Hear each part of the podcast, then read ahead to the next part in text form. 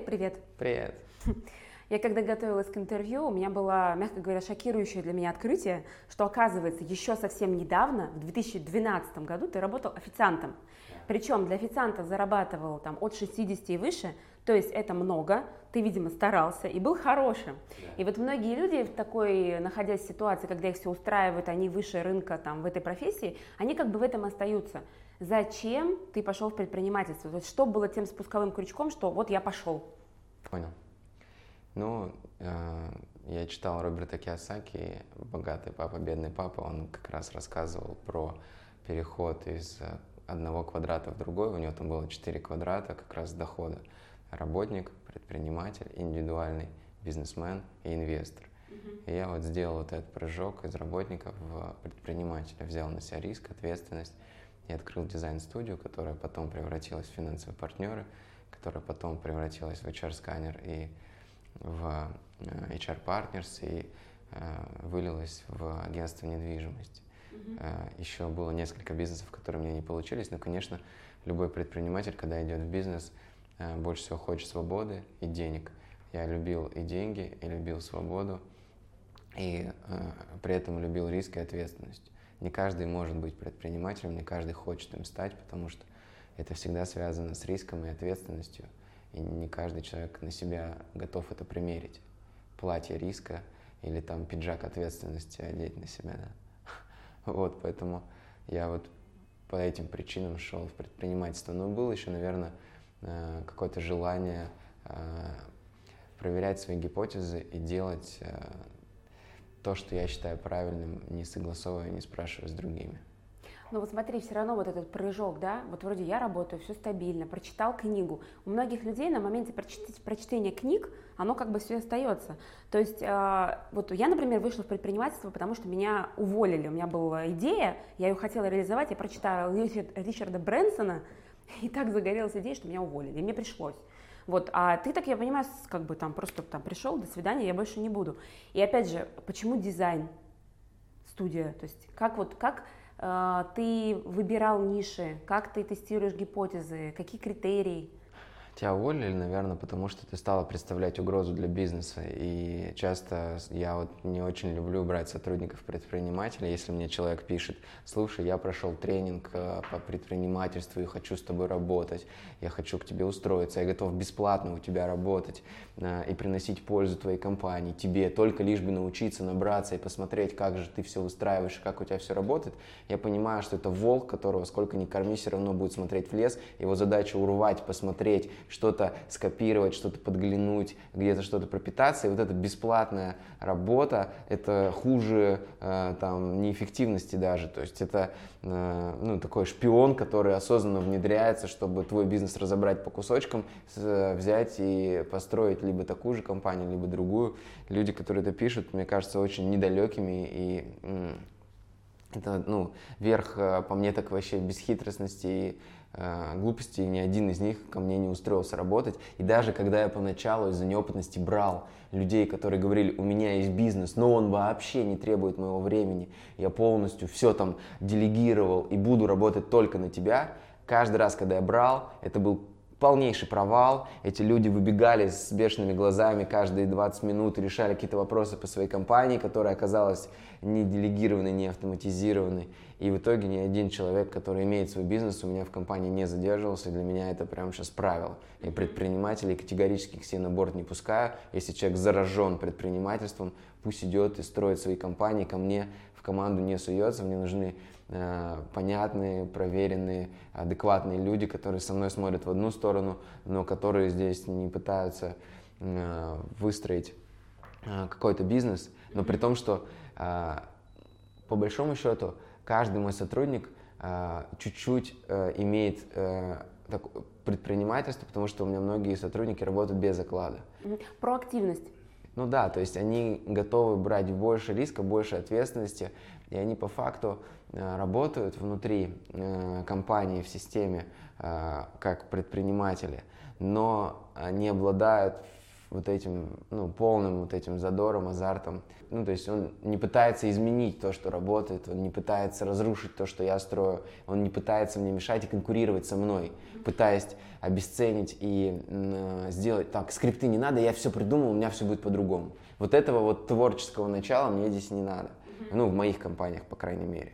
А, у меня все придумано, все работает, поддерживайте, берите флаг и двигайтесь с нами в одну сторону. Э, ну вот как-то так. Угу. То есть, получается, проактивность в рамках его зоны компетенции, да? То есть там он может делать, там он может, там, не знаю, рвать рынок, но вот да. по, если по ему надо, если ему нужно найти предпринимательское решение, как закрыть сделку, я буду рад. Но если он хочет мне э, подсказать, э, как строить компанию и как мне двигаться, ну вот здесь я готов услышать только самых продуктивных сотрудников, которые уже доказали своими результатами что-то, а не тех, кто приходит и говорит, я бы все поменял, у меня свое видение. Вот, чувак, не надо мне этого. Иди в свою компанию и там качай свое видение. Да. Хорошо, а вот э, то, что, о чем ты сейчас говоришь, это то знание, которое выкристаллизовалось, по сути, благодаря твоему предпринимательскому пути за вот эти года. Правильно я понимаю? А вот момент, ты построил федеральную сеть, э, франшизную федеральную сеть, сейчас 48 филиалов, правильно?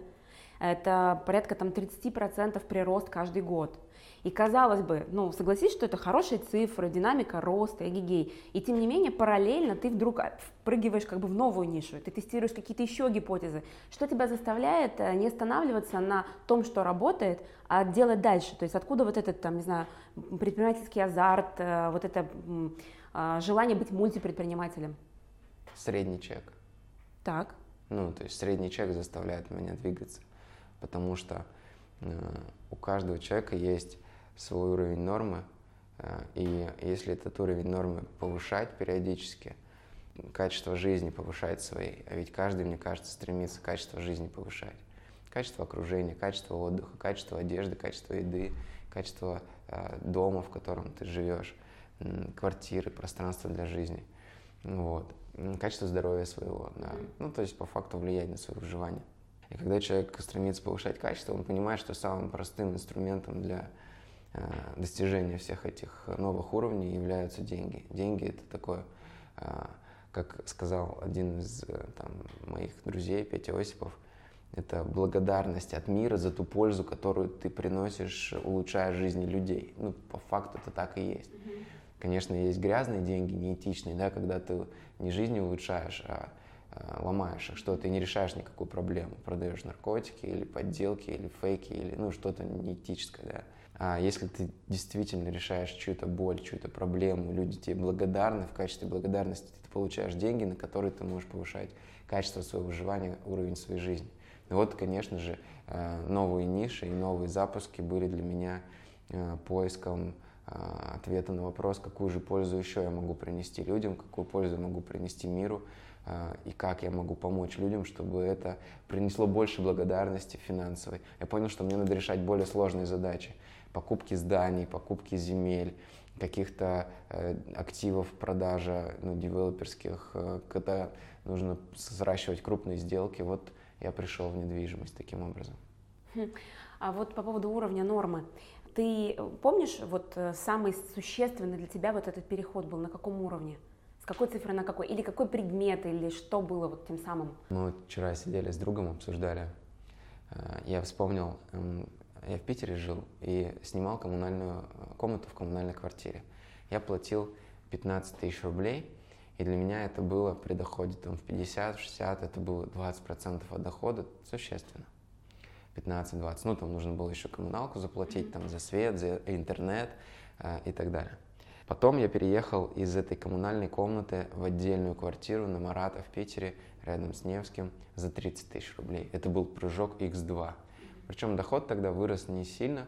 Э, я уже зарабатывал, имея свою компанию, 120 там, тысяч рублей, 150. Ну, с партнером мы зарабатывали 200, там 100 оставалось. Что-то вкладывали, что-то инвестировали. Немного получалось на себя выводить. Потом я переехал в Москву и снял квартиру в Сокольниках за 40 тысяч рублей.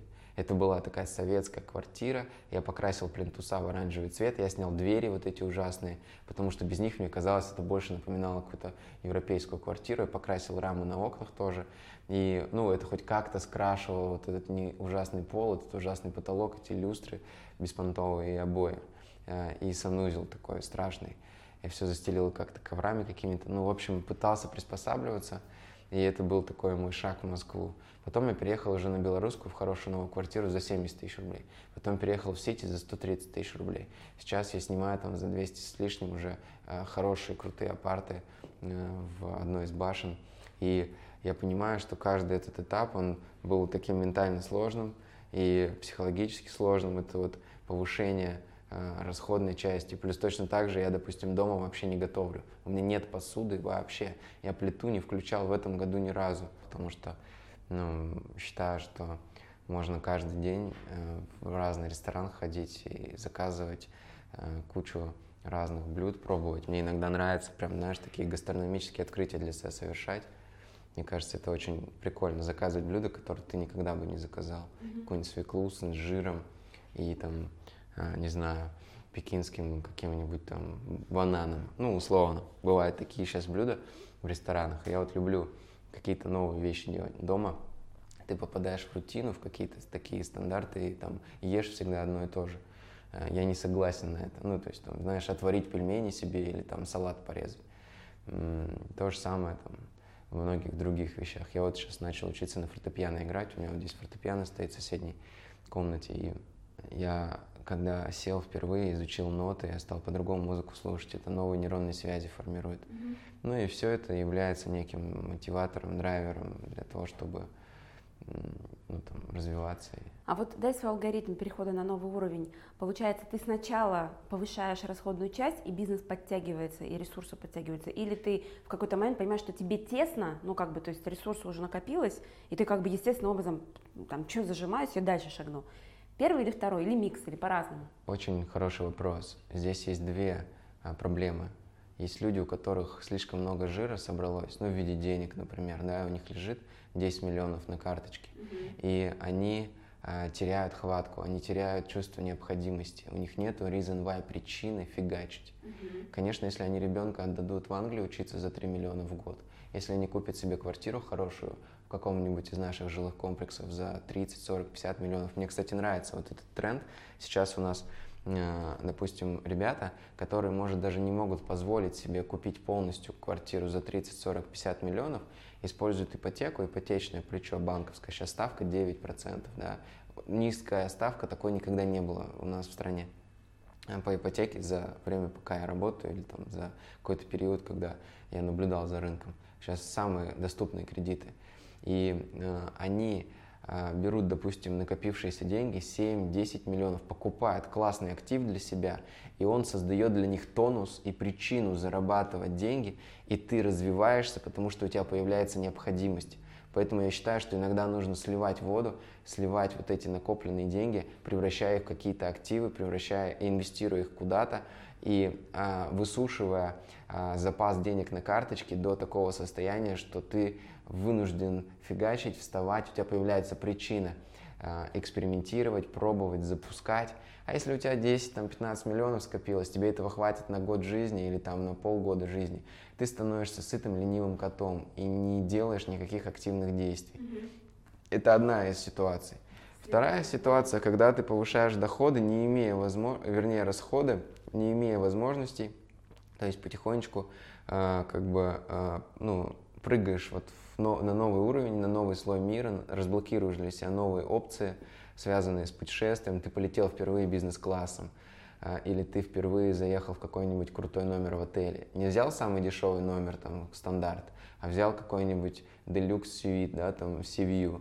Это подтягивает, э, опять-таки, чувство необходимости и желание действовать, Поэтому ты можешь быть э, сытым котом, сбросить балласт, купить себе пентхаус, квартиру, загородный дом, даже не оплачивая полную сумму, а создав обязательство какое-то, которое заставит тебя вставать, просыпаться, действовать. Или не имея денег, тоже повышать потихонечку уровень нормы. Я не говорю прогрузиться на ипотеку, если у тебя нет дохода. Это глупо и абсурдно. Но если у тебя есть доход, как в тренажерном зале, ты можешь больше и больше вес брать. Потому что если ты будешь все время, а, придя в первый раз, взяв гантели по 10 килограмм, всю жизнь по 10 килограмм поднимать, ты можешь получить выносливость, но точно не растущую силу. А здесь хочется, чтобы мощность повышалась, поэтому вес должен расти. Объем а, ответственности и задач, которые ты решаешь, должен расти. И в том числе вот для меня, допустим, я купил квартиру в Таиланде. Я там сейчас хочу купить в Москве квартиру.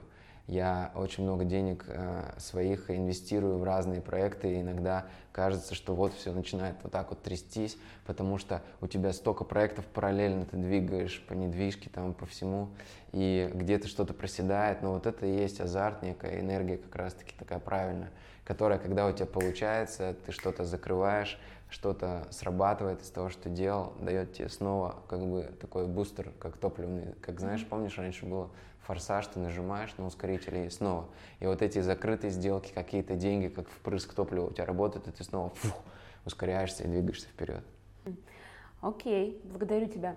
А здесь э, один аспект только. А вот скажи, у тебя есть какой-то наставник или ментор, с которым, общаясь с которым, ты, он тебе подсвечивает, что пора? Вот бывали моменты в твоей жизни, когда ты засиделся, но не понял? Или у тебя вот внутренняя система, она всегда сигнализирует, ты сам это видишь? Ну вот э, сейчас YouTube же есть. И ты можешь выбрать себе в наставники любого публичного предпринимателя. Подключайся к его каналу вещания, смотри интервью с ним, его mindset, его взгляды на жизнь можешь э, транспарировать и использовать. Тем более социальные сети и социальный капитал, который сейчас люди накапливают – Э, он безумно классно работает. Ты можешь написать любому олигарху, по большому счету. Можешь Оскару Хартману написать, Игорю Рыбакову в Инстаграм или там Герману Грефу даже. Ну, то есть у них есть аккаунты, социальные сети, Facebook. Кому пишешь ты? Я, знаешь, вот как э, человек приходит к врачу и говорит, доктор, какое лекарство мне выпить? Ну, и зависит от того, э, чем ты болеешь, да, тебе нужно либо к окулисту, либо там к э, хирургу, либо там, не знаю, к отоларингологу. Э, я, когда мне надо какие-то затыки решить, могу посмотреть Брайана Трейси. Когда мне нужно э, посмотреть, там, пересобрать жизнь, могу Тони Робинса посмотреть. Я могу послушать интервью Грефа, когда мне хочется каких-то таких идей. Вот, поэтому нет у меня ментора, с которым я бы постоянно был на связи, которому я бы звонил и говорил, вот у меня проблема это, знаешь, мне кажется, в том числе э, возможности наличия такого человека э, позволяет тебе ложать. Оно как несожженный мост, э, который позволяет тебе, ты знаешь, что если ты налажаешь, ты можешь прийти к человеку, посоветоваться, упереться. Разобрать, ему. да. Да, у меня такого опции нету, и поэтому даже если я ошибаюсь, я как-то больше сам себе доверяю. И, ну, больше к себе прислушиваюсь. И это ну, дает больше ответственности, наверное, за свои действия. И на ментора не свалишь. По факту, когда люди часто советуются с кем-то, это размытие ответственности. Перекладывание, да. Они говорят, э, типа, ну вы же мне вот сказали, не сработало. Поэтому я вот не люблю. Я считаю, советы не работают. Вообще это бесплатное, э, ну, бесплатные советы точно не работают. Платить ментору за каждый совет появляется ценность. Я вот даже сделал такую опцию, мне пишут в соцсетях каждый день люди, слушай, братишка, подскажи, пожалуйста, вот я там новый бизнес запустил, что-то не идет, или я там хочу тему протестировать, расскажи, давай, напиши свой номер, я тебе посоветоваться позвоню.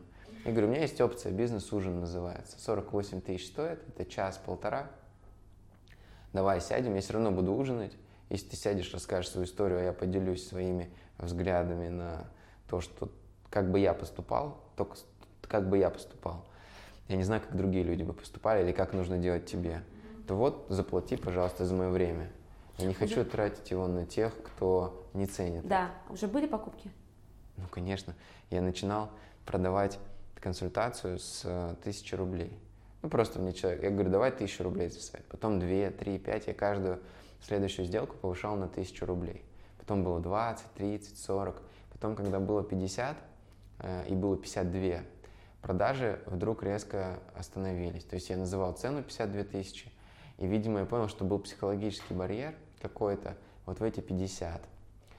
Когда уже ты можешь поехать отдохнуть за эти деньги. Ну, и я снизил до 48 и зафиксировал цену на 48. Во-первых, мне число нравится, оно очень ритмическое, правильное такое для меня.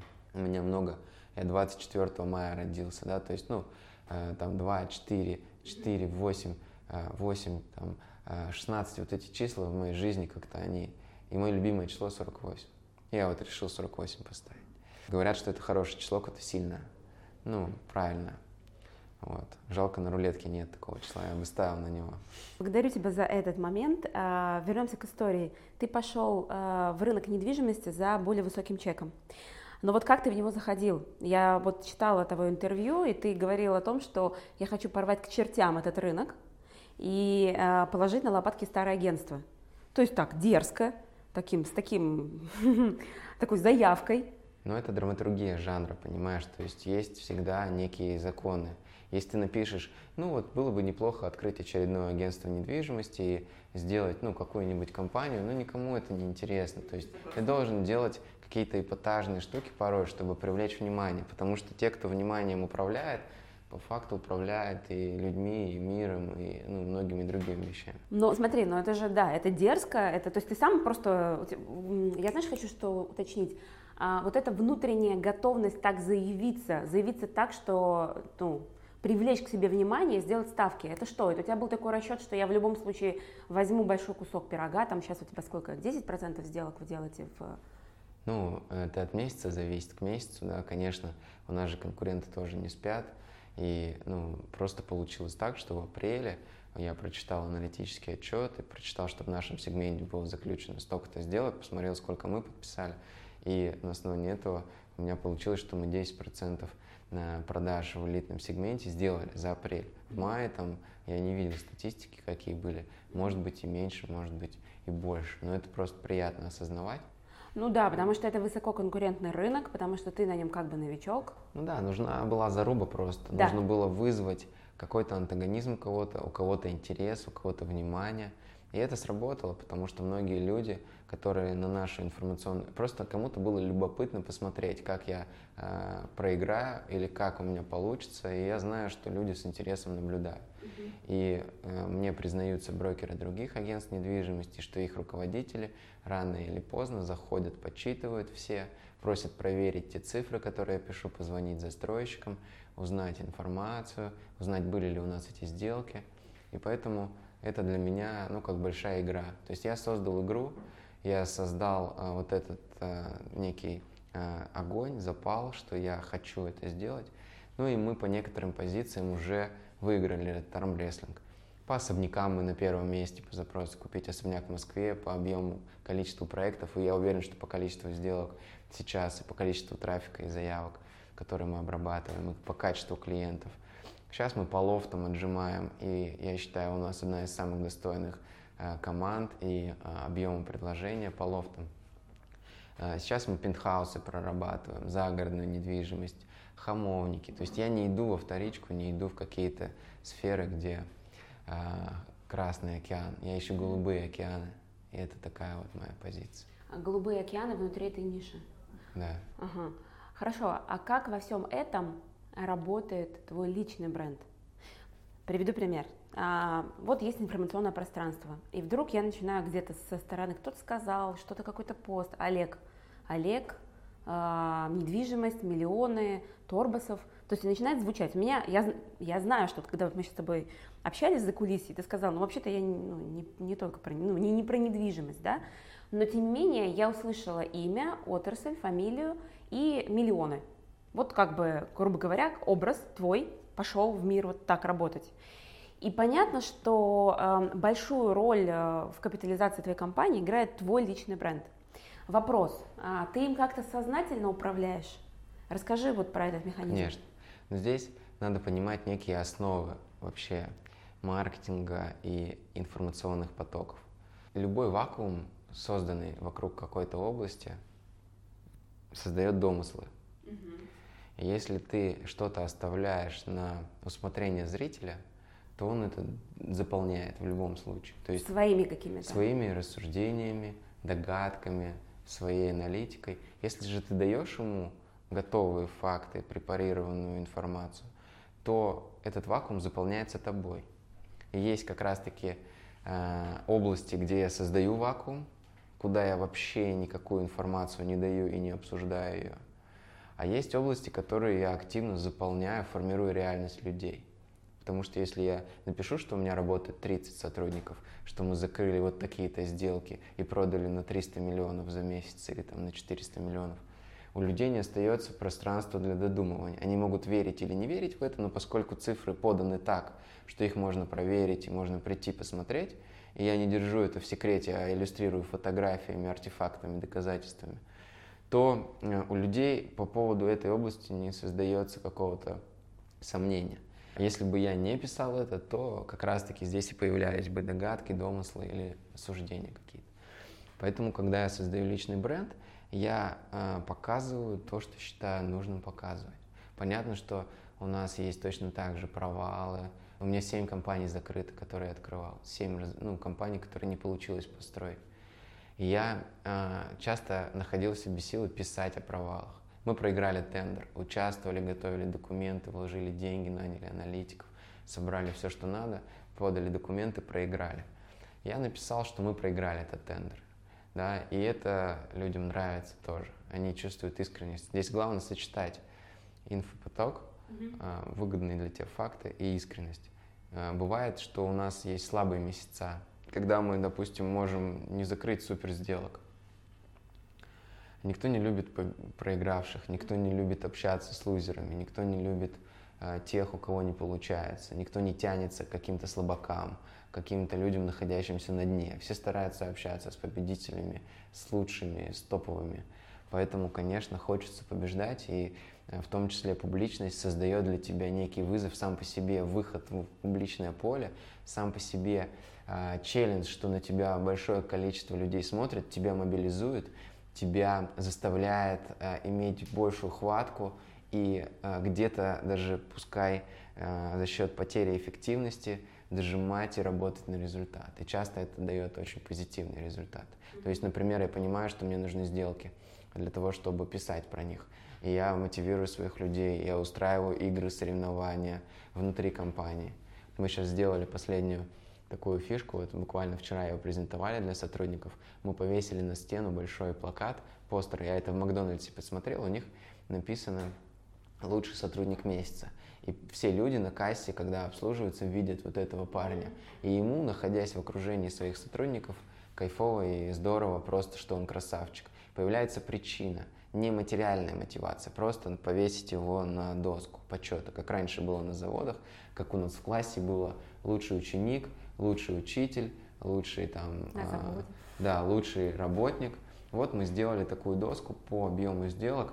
У нас есть топ-брокер, доминатор мы его называем, есть лидеры брокеров, есть э, серая масса брокеров, которые что-то делают, но не являются топовыми. Ну, не назвал бы серая масса, у нас есть серая рамочка просто вокруг этой. Просто брокеры, просто mm-hmm. хорошие. Ты вначале сказал, ты был хорошим. Вот быть хорошим – это тоже так себе стратегия. Просто хороший парень, просто хороший человек. Для кого-то быть хорошим это посредственная позиция. Угу. Ну, то есть это значит, что... Быть в рамках каких-то. Ну да. Ну, типа, я вот, наверное, не хотел бы быть просто хорошим. Я хотел бы быть... Э, пусть тебя кто-то ненавидит, пусть тебя кто-то не любит, пусть кто-то тобой восторгается, но не хочется быть просто посредственным, прожить такую жизнь на троечку – быть человеком на 3 с плюсом угу. или на 4 с минусом. Ну, то есть такую хочется жизнь классную, крутую. Ведь это не репетиция, и живем мы только раз. А люди многие живут на компромиссах. Угу. Ну не буду я покупать. Сейчас, ой, ставка по ипотеке 10%. Вот дождусь, когда будет 7 и куплю. Ну и теряет самые главные годы своей жизни. Почему? Угу. Мне так прикольно рассуждать. Я вижу людей, вот, допустим, у нас сейчас там 5 моих друзей покупают квартиры по 50, по 60 миллионов рублей.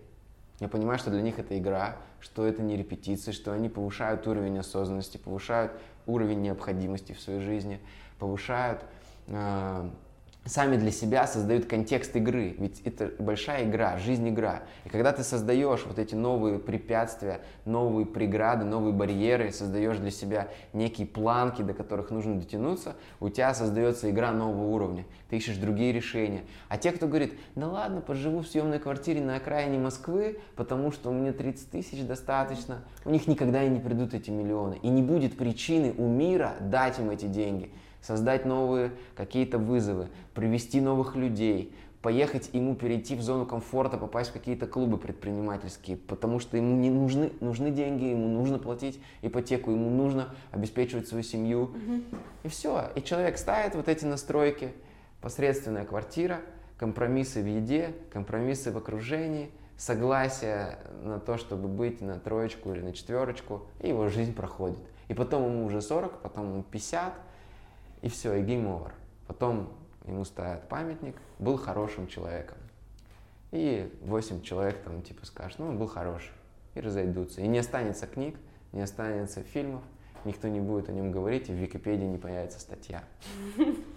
Смотри, получается, что даже на примере твоего контента в Инстаграме вот этот принцип открытости, формирования вот этого информационного поля, для тебя это тоже определенный способ управления своим уровнем нормы. Ну, конечно, ты уже, когда вышел на арену, по факту создаешь некие стандарты, некий уровень, и люди от тебя, ну, ты формируешь ожидания. Они не ждут от тебя какого-то посредственного контента, они не ждут от тебя посредственной жизни. Ты э, для них выходишь на арену, на сцену под цвет софитов, когда создаешь социальные сети и начинаешь э, принимать участие в куче интервью и так далее. Есть люди, которые смотрят все мои видео, все мои интервью, такие преданные поклонники, фанаты. Когда мы делали в пятницу встречу подписчиков, мне было, э, ну, у меня 100 тысяч человек в Инстаграме сейчас, и когда 100 тысяч было, я 90 было, я объявил конкурс, что к 100 тысячам я соберу встречу и приглашу туда тех, кто напишет пост у себя на странице с моей фотографией, почему они читают меня и отметят меня, чтобы их подписчики в том числе могли ну, познакомиться, почитать. И я подумал, что я не хочу приглашать там из 100 тысяч тысячу, да, или там даже 500 человек. Я хочу собрать тех 100 самых лояльных, преданных и самых таких готовых к тому, чтобы делиться и там э, быть евангелистами, да. Ну вот я позвал там 80 человек, э, кто прям является такими для меня преданными, приятными поклонниками, фанатами и э, людьми, которые разделяют мою фанат мне не очень нравится слово, оно такое, э, кто разделяет мою картину мира, мое мировоззрение.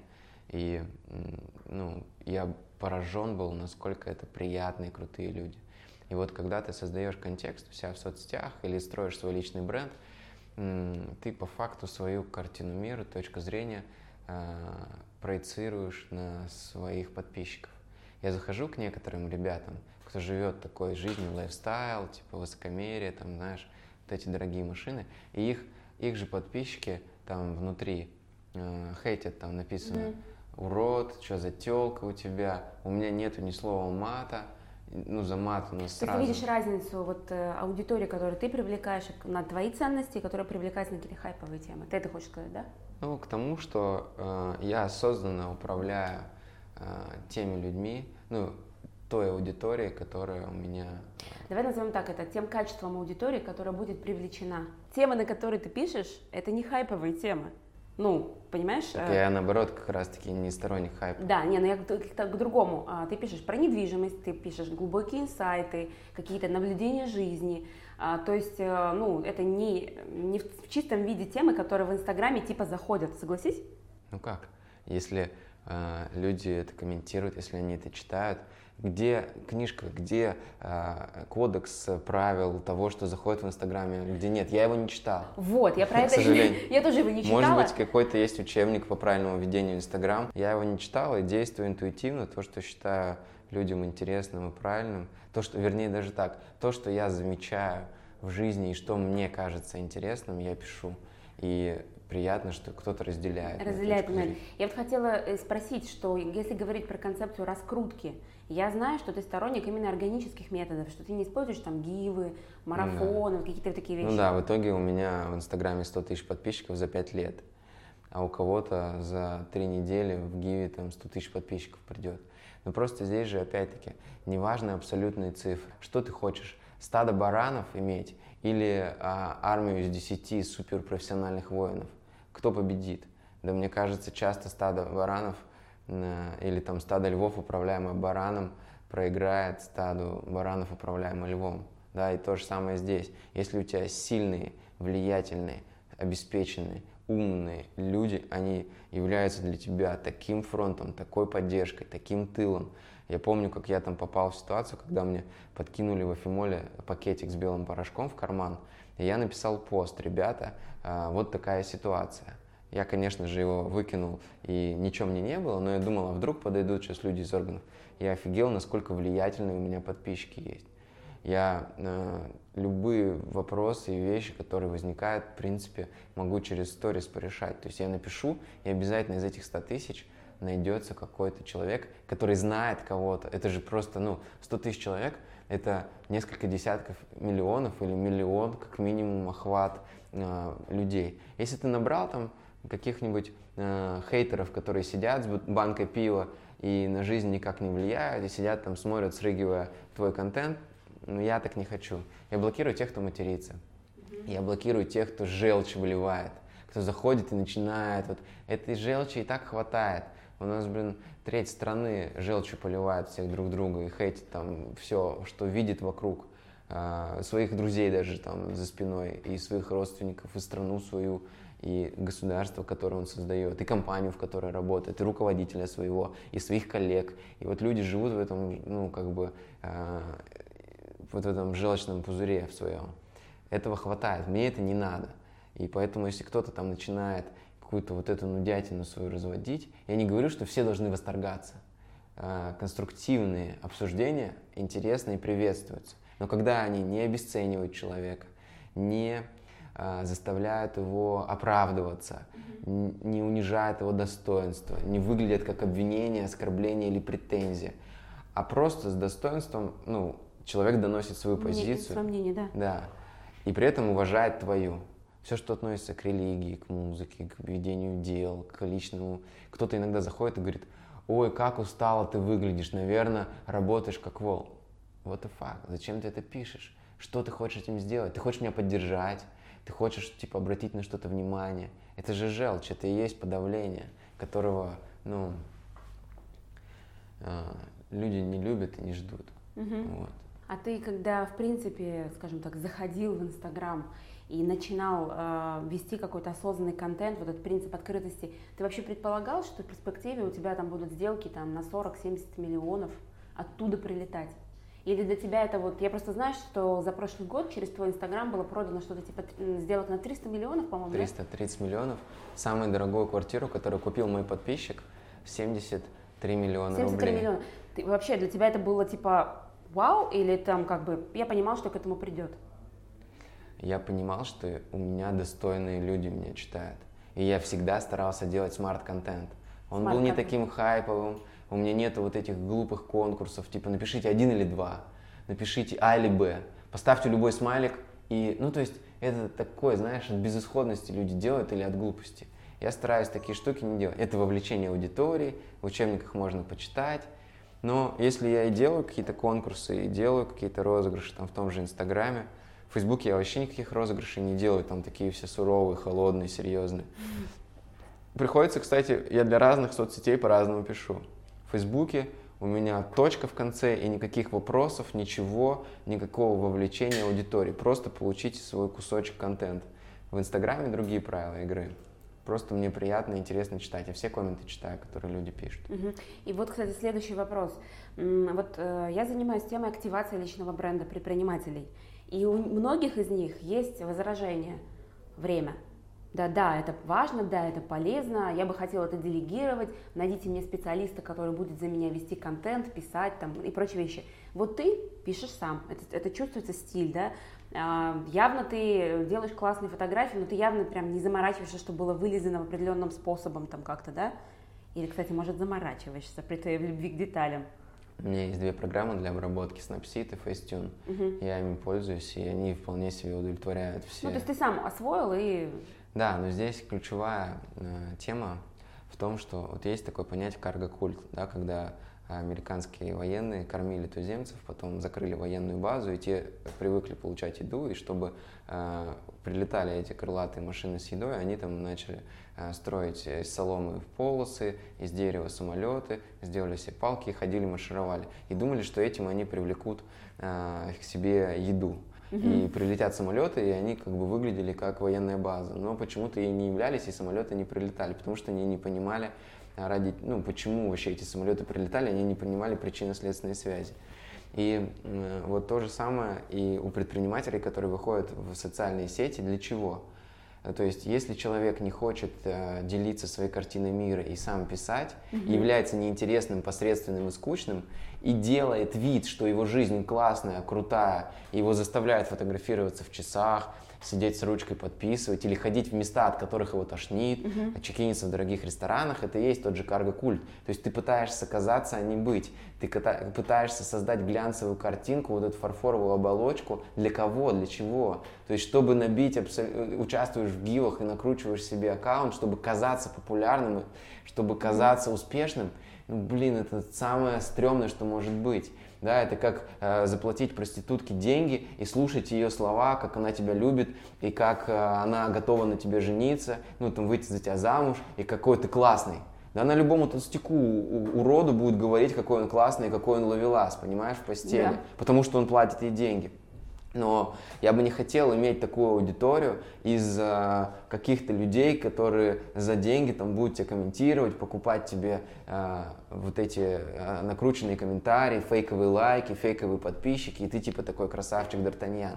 Как внутри людям тяжело понимать, что они всех угу. обманывают, и что они никакие не интересные и не популярные. Да, это все есть, проказаться, да. Вот, и вот, вот, ну, вот в этом есть какая-то большая такая система error, да? Да к тому, что Причем происходит. она популяризируется сейчас. И когда, и когда человек говорит, у меня нет времени вести Инстаграм, не иди в Инстаграм.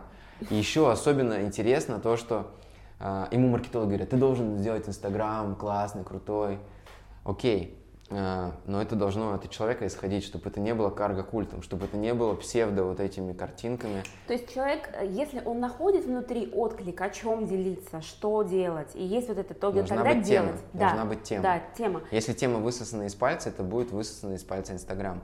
А когда предприниматели говорят, у меня нет времени, это значит, что они никакие не предприниматели. Они тупорылые э, с точки зрения строительства архитектуры своей компании. Если он построил так компанию, построил так компанию, что она сжирает все его время, и у него не остается времени на жизнь, на какие-то приятные штуки, на то, чтобы там делиться с каким-то миром, своей картиной и э, своими открытиями, инсайтами, озарениями, говорит, ребята, смотрите, что у меня происходит, это значит, что ему вообще ни до какого Инстаграма сейчас. Ему нужно срочно архитектуру компании менять. Ему нужно срочно оргполитику делать, регламенты прописывать и освободить время для жизни. И тогда уже решать, буду я вести Инстаграм или нет.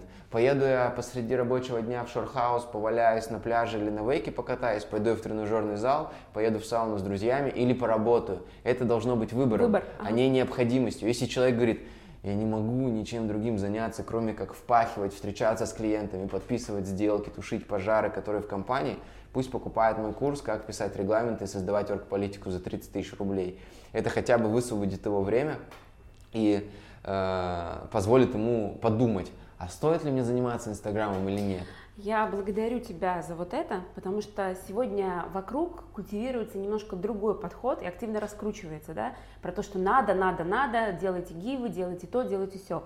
И э, то, о чем ты говоришь, это действительно концепция быть на самом деле. Есть чем делиться, делись. И, друзья, я надеюсь, что вы услышали этот посыл. Не пытайтесь делегировать это, это часть вас, и посмотрите на а, реальные результаты, к которым приводит ваш честный разговор. То есть честность, искренность, открытая политика приводит, по сути, тех людей, которых ты говоришь, твоих людей. А да, у всех да. свои, свои разные, свои люди. Да, тупой SMM, он, конечно, может загробить любой аккаунт, любую соцсеть. Я помню, как садовничий ректор МГУ нанял э, себе СММщика, которая должна была от имени ректора МГУ писать посты в Твиттер, там, в Инстаграм, в Фейсбук, и она там писала какую-то чушь, ахинею, и это вызвало супер скандал, и, ну, там все, и он извинился удалил всю эту жесть. Когда Петя с Мишей наняли людей, которые начали э, писать за них пост, сразу чувствовался контраст. Это должен либо быть человек твоего уровня, э, либо, ну, то есть либо ты просто выглядишь как смешной, как бегемот в балетной пачке, да, когда супер классный предприниматель руками неумелого копирайтера доносит свои мысли, и получается вот этот глухой телефон, слабые, стрёмные тексты, какие-то высосанные из пальца фотографии. В общем, это смешно наблюдать. Mm-hmm. Вот, когда ребята сами начинают писать, когда они э, выстраивают свой бизнес так, чтобы он, ведь хороший предприниматель построил компанию так, чтобы она ему дала свободу и чтобы у него было время А глупый предприниматель строит так, что компания все время сжирает. Ну давай про свободу. А, я знаю, что ты некоторыми бизнесами управляешь 10 часов, внимания в год. Да. Да? А, но при этом у тебя был период, когда ты реально вот был не свободен, но в рабстве своего дела. Был же он, да? То есть вот что, а, какие ключевые действия вот по-простому. Вот если, ведь много людей, огромная масса предпринимателей все-таки находятся в рабстве, и да, они понимают, что важно, но они постоянно тушат пожары, твоим языком выражаясь, да, и ты наверняка таких много знаешь. А, что нужно сделать, чтобы выйти в систематизацию? Ну, понятно, что курс по оргполитике, мы это уже услышали, вот, я про курс тоже спрошу пару слов, но вот все-таки а, базово, раз, два, три. Ну, конечно, нужно понимать, какие действия повторяются и описывать их создавать базу знаний в компании, чтобы те не приходилось повторять. Ключевая проблема собственников бизнеса то, что они те ошибки, которые у них проходили в компании, и те победы, которые проходили, никак не фиксировали. Угу. И то, что приводило к результату, и то, что не приводило к результату, остается только у них в голове. И они, чтобы это донести до нового сотрудника или до любого сотрудника, это выс высказывают. Угу. Ну, то есть они это достают из головы и ему говорят, угу. делай так, здесь ты не прав, здесь вот так надо делать но тем самым они становятся тромбом своей компании, заложником ситуации, и компания без них не может работать. То есть а, любое повторяющееся действие описать? Да. Так, пункт два. Да все. Ну, то есть просто и не соглашаться на то, чтобы тебя заставляли делать работу, которая не твоя. Угу. А, я знаю, что есть такой метод, например, как если сотрудник приходит с задачей, которую способен решить, там, из серии ему за это штраф. У тебя не бывает таких? Нет таких вот методов? У нас нет штрафов, у нас есть понимание того, что любой сотрудник пришел сюда производить некий продукт. И мы, когда он приходит, договариваемся, что ты этот продукт производишь, а компания тебе дает вот такие ресурсы в виде денег, рабочего места, интересных задач, признания. И вот идет обмен. Сотрудник продукт, компания ему э, какие-то блага. Сотрудник дает продукт, компания какие-то блага. Если ты платишь повару и говоришь, я хочу вкусный борщ, он тебе делает невкусный борщ ты же не будешь ему платить полную сумму. Если ты говоришь водителю, довези меня до аэропорта, а он тебя высаживает на середине пути, угу. ты же ему не заплатишь полную сумму или вообще не заплатишь.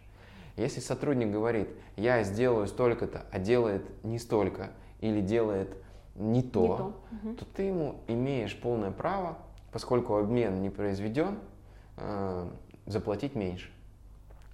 Вопрос, называть это штрафом или некачественным производством немножко разные вещи. То есть сотрудник, сотрудник который производит брак, э, ну, он не может получить столько же, сколько сотрудник, который производит качественный классный продукт. Угу. И когда сотрудник делает что-то не так, для меня это всего лишь э, несколько очень важных моментов. Первое, то, что моя система обучения не позволила ему действовать без ошибок. Это значит, что ее можно улучшить, что можно увеличить тренировки, увеличить практику в этом Э, в этой области, где он ошибается. Вот. Второе, вообще описано ли у меня то, что он сейчас делает неправильно, есть ли у меня на это оргполитика, регламент, и сталкивались ли мы с этим раньше, может это новая какая-то э, сущность появилась, да. Ну вот у многих же э, нету инструкции, как пользоваться туалетной бумагой, например, в офисе.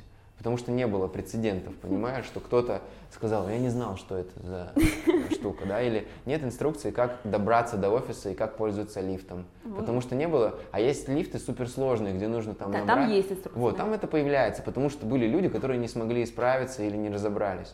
У компаний, которые тяжело найти, появляется инструкция, как пройти. Да. Потому что много людей терялись.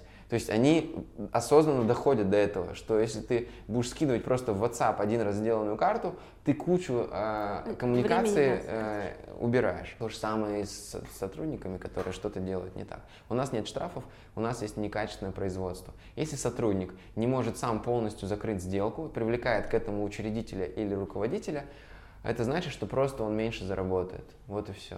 И у нас доход снижается в зависимости от того, как он ну, производит меньше или больше. Вот и все. Хм, прикольно. А вот если говорить про ценный конечный продукт тебя, как руководителя, ты часто говоришь, вот ты говорил о том, что у как каждого... руководитель или как учредитель, это важные разные роли. Ты кто в бизнесе? Ты учредитель. Ну, я когда создаю компанию, я учредитель и предприниматель, угу. основатель. Э, часто я выступаю еще и инвестором, потому что это разные сущности. То есть инвестор дает деньги и рассчитывает получить э, доходность. При, да, ага. Если я беру свои деньги и вкладываю их, я рассчитываю получить доходность как инвестор, я инвестирую. Но при этом у меня есть некая идея, цель и некая игра, которую я хотел бы использовать. То есть я могу взять инвестора, взять предпринимательский талант, скрестить, и доход мы будем делить там в какой-то пропорции. Но при этом есть еще функция гендиректора, да, то есть человека, который строит все это, то есть который строит всю игру. Ведь это совершенно разные роли. Угу. А, учредитель, он создает, он находит ресурсы, его задача найти ресурсы привлечь их, либо свои, либо какие-то другие, но без ресурсов не получится. Он дает технологию, он придумывает, что надо делать и как надо делать, и это и есть предпринимательское видение. И инвестор тупорылый может с деньгами не понимать, куда их вложить uh-huh. и что выстрелит. Предприниматель всегда имеет видение, поэтому он обязан учиться, он обязан развиваться, он обязан быть многосторонним. И самые классные предприниматели это те, кто в мире живут, видят боли, проблемы и решают их. То есть, если он летит бизнес-классом, его ужасно кормят и ужасно обслуживают, он открывает свою авиакомпанию, понимает, что другие люди тоже страдают. И если ему не продают э, жилье э, в Санкт-Петербурге, он открывает свою собственную компанию, агентство по недвижимости, как сделал ты. Может быть, да. Ну, я видел, что некая сложность существует, боль. И она даже была больше, наверное, не с качеством сервиса, а с упаковкой. Я заходил на сайт агентств, понимал, что я бы сделал лучше я понимал, что я бы сделал понятнее, больше ценностей, больше э, удобства принес бы. И поэтому я пошел через свою понятную стезю. Предпринимательская и генеральный директор, ты иногда в этой роли тоже да, выступаешь. И здесь, и конечно, я когда создаю компанию, я обычно три роли выполняю. Но я осознанно понимаю, что я сейчас делаю работу гендиректора, что сейчас я делаю работу учредителя. Э, и э, здесь главное не заходиться в путанице и в замешательстве. А у многих это склеивается навсегда и они, не разделяя, не разделяя эти роли, э, так и живут, Тащат, делая да. работу гендиректора, думая, что они предприниматели, и еще и доходность как инвесторы не получают, вкидывая все новые и новые деньги. Будучи инвестором, они бы давно вышли из этого проекта. Ага. Но а поскольку они, они имеют, да, поскольку они имеют тесную связь э, с этим, то они э, там не могут из этого выйти, не смотрят на это как инвесторы, а как учредители они делают операционку, не занимаясь стратегическим развитием, стратегическим маркетингом, что является функцией. То есть учредитель по факту профессиональный должен ездить на все симпозиумы, на все выставки, смотреть за трендами в мире, куда едет все это, потому что директор, он в операционке, он не может а, видеть глобально всю картину mm-hmm. целиком, а учредитель, он должен как бы подняться над всем рынком, посмотреть на рынок, посмотреть на новые рынки, посмотреть на тренды, течения, куда что движется, что сужается, что расширяется, где будет. Это и есть предпринимательский талант, увидеть возможности, увидеть mm-hmm. область, которая сформируется. И все самые крутые предприниматели, они оттуда. А если ты потом в операционку садишься, все, у тебя шоры, видение схлапывается, и ты сидишь, тушишь пожары. Поэтому я осознанно, если выполняю роль гендиректора или директора по построению, то есть я собираю команду, обучаю ее и описываю регламенты, это задача э, ну, учредителю отчасти только имеет. Он mm-hmm. обязан дать технологию, и э, описанные регламенты, вот, которые я в курсе у себя делаю, ну там технологию описания, структуру и э, порядок того, как это делается, это повлияет на капитализацию. То есть если у тебя вся компания описана, ее легко продать, у нее выше стоимость, рыночная оценка, потому что любой собственник получает новый э, сразу 20-30 там книжек, папок сотрудников, и он понимает, что это более ценно, чем если ты ему перескажешь, накидаешь на диктофон или типа скажешь, я тебе все объясню, как это работает, это меньшую ценность имеет. И поэтому, когда я осознанно создаю оргполитику и описываю это, я понимаю, что это повышает капитализацию моей компании. И здесь я мыслю уже как учредитель. Uh-huh. И я как учредитель обязан настоять на том, чтобы моя компания была описана. Описано. А дальше вопрос как? Если ты сам это можешь делать, сделай. Если ты можешь это делегировать, делегируй. Можешь нанять внешних ребят, найми. И ты сейчас, кстати, ответил на вопрос, как ты управляешь бизнесами за 10 часов в год. Потому что когда ты разделяешь эти, э, эти роли внутри компании, потому что действительно у многих предпринимателей, они сращены, получается такое уродство. И получается, когда он хочет выйти из операционки, он не понимает, какие процессы-то. То есть, как Самое бы... большое уродство еще начинается, когда он при этом занимает позицию HR, директора по маркетингу и менеджера по продажам. И он, являясь генеральным директором, учредителем, инвестором, сам еще ездит, продает – и за это не получает деньги как менеджер по продажам, сам нанимает или пытается нанять персонал и делает это как слон в посудной лавке. У него нет сотрудников, никто mm-hmm. не выходит, никто работать не хочет. И он при этом э, не может взять и потратить 50-70 тысяч на то, чтобы нанять профессионального агента, э, риэлторского, это агентство по найму, кадровое агентство, которое ему подберет сотрудника, за него напишет вакансии, за него составит профиль должности, за него а, разместит их, отсобеседует всех кандидатов и даст ему трех финалистов, за это время он может свою работу делать. И HR он нанять не хочет. И вот он сидит на этих восьми стульях, с одного на другой прыгая, нигде не задерживаясь, сам себя как учредитель или как директор он бы давно уволил. Если бы у него был сотрудник, который вывел ноль сотрудников за, за месяц, за второй и за третий, и он бы еще и зарплату получал, он бы сказал, проваливай. Угу. Понимаешь? Но он сам себя не может уволить, потому что не видит, э, какие роли он занимает. Это да. все путается у людей.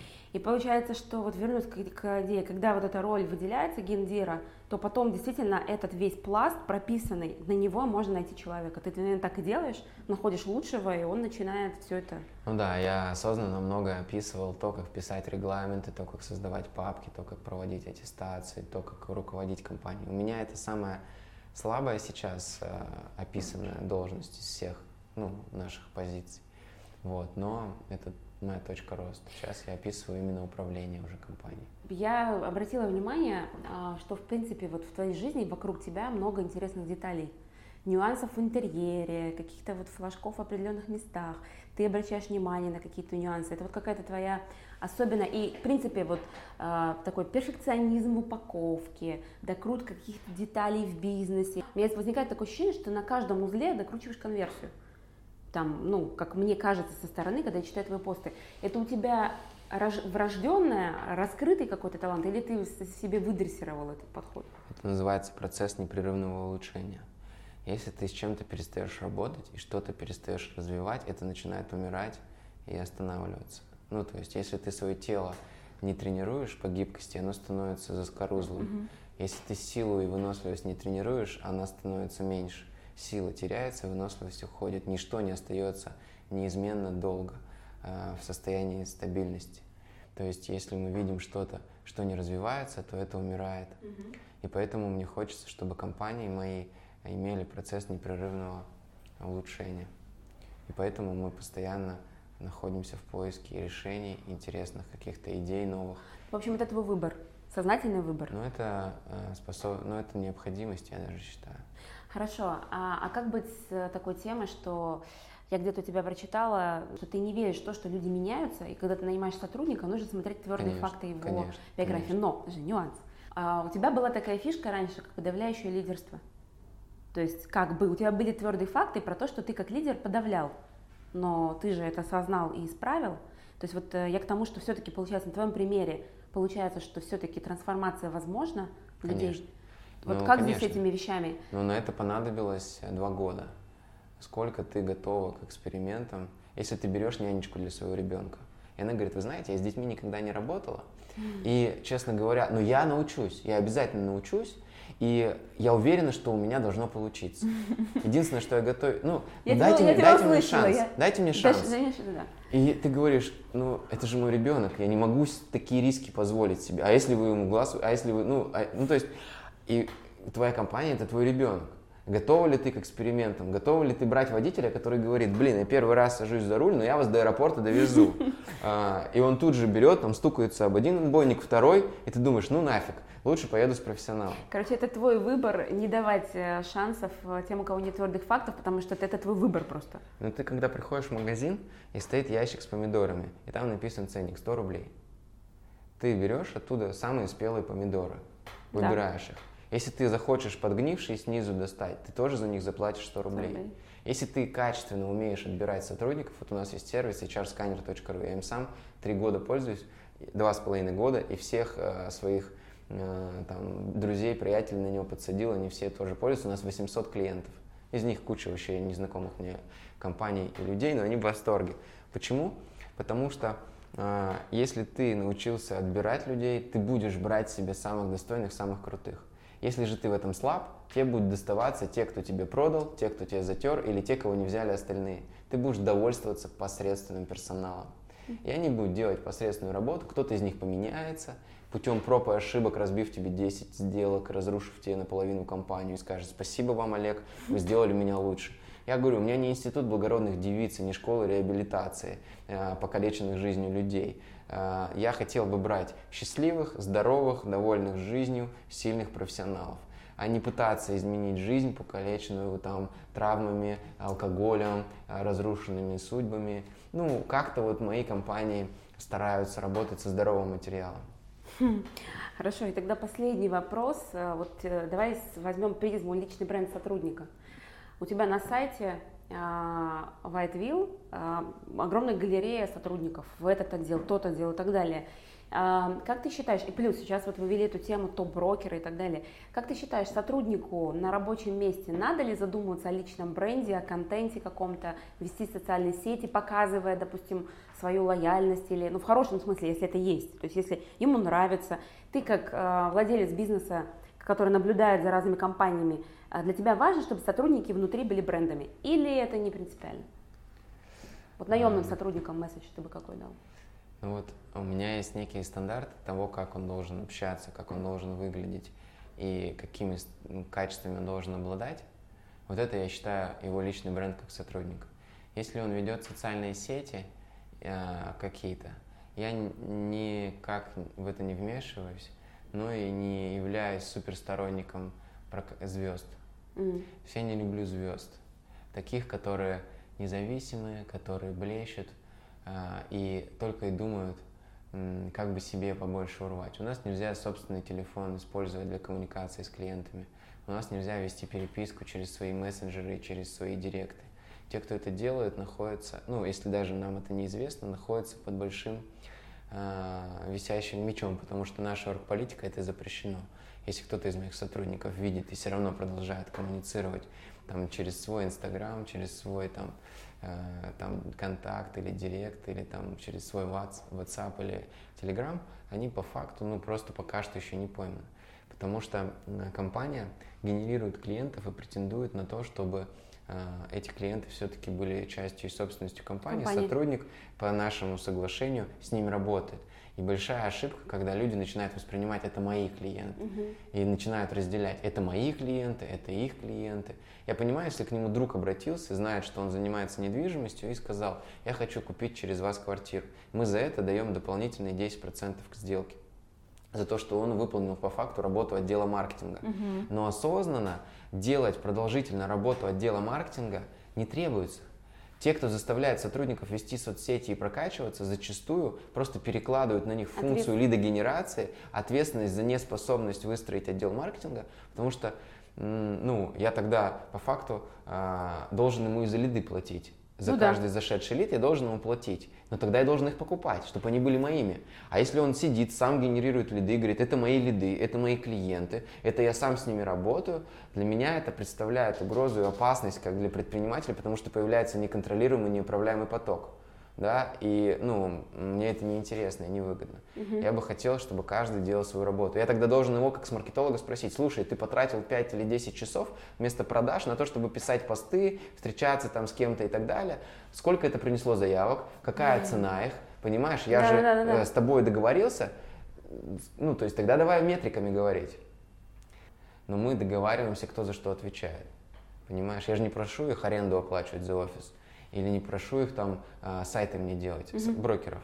Каждый должен своим делом заниматься. Если таксист думает, как должна выглядеть приложение, а, через которое люди заказывают, и где брать клиентов, ну, он уже становится предпринимателем. А ты помнишь, что предпринимателей я не сильно люблю. Ну, у себя в компании. Да, да, да. Потому что а, отдел маркетинга должен привлекать клиентов, а отдел э, продаж должен продавать. И как только брокер сочетает все две функции, это уже становится менее продуктивным. Угу. Ну это да, это вот четкое разделение разных э, сущностей, как, как и у тебя вот и в управлении, в создании бизнеса, так и внутри компании. Круто, я услышала. Да.